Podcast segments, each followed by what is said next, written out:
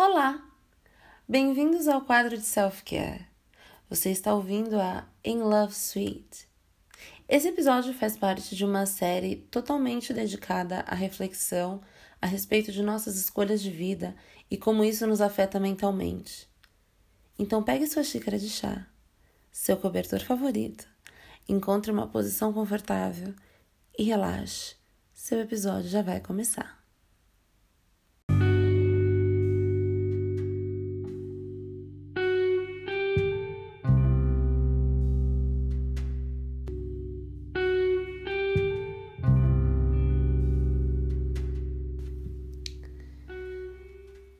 Escrever é o ato público mais íntimo, porque as letras tocam apenas quando a pele se faz eu lírico. Só o poeta nu escuta as flores. Na penumbra do quarto cheio de nós, a janela aberta trazia o um mundo a nos visitar, pedacinhos de realidade onírica. Enquanto tocava a guitarra, estava a dedilhar minha alma sem saber. Havia uma conexão misteriosa entre seus dedos nas cordas e os fios do meu tecido espiritual. Pele em festa, emoções à flor da mente e uma melancolia transcorpórea. Nem a toque, e há tanto. Toda a orquestra do meu ser desliza entre meus dedos e alma palpitantes. Não quero saber que alma existe se existe. Real e irrealidade se misturam na dança de nossos corpos num mar de vento. Ondas epidêmicas arejam os poros mais profundos, vulcões etéreos que transbordam o perfume dos sons de novidade. Está anunciado, fora das vistas da mente, esse segredo que nossos corpos queriam gritar. Poemas esses que nos fazem não apenas relembrar momentos íntimos, mas sim vivê-los outra vez. A mulher e escritora Bruna Escaleira já sabia o que sentia uma mulher em um momento de tanta entrega. Sabia que o corpo físico vira alma e a gente transcende um pouco mais a cada orgasmo. Soube ver e soube dizer o que muitas de nós abafamos numa gargalhada eufórica ou até mesmo em algumas lágrimas.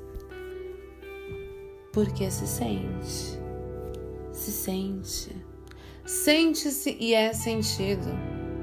Na infância, temos medo e curiosidade. O primeiro travesseiro, o primeiro toque.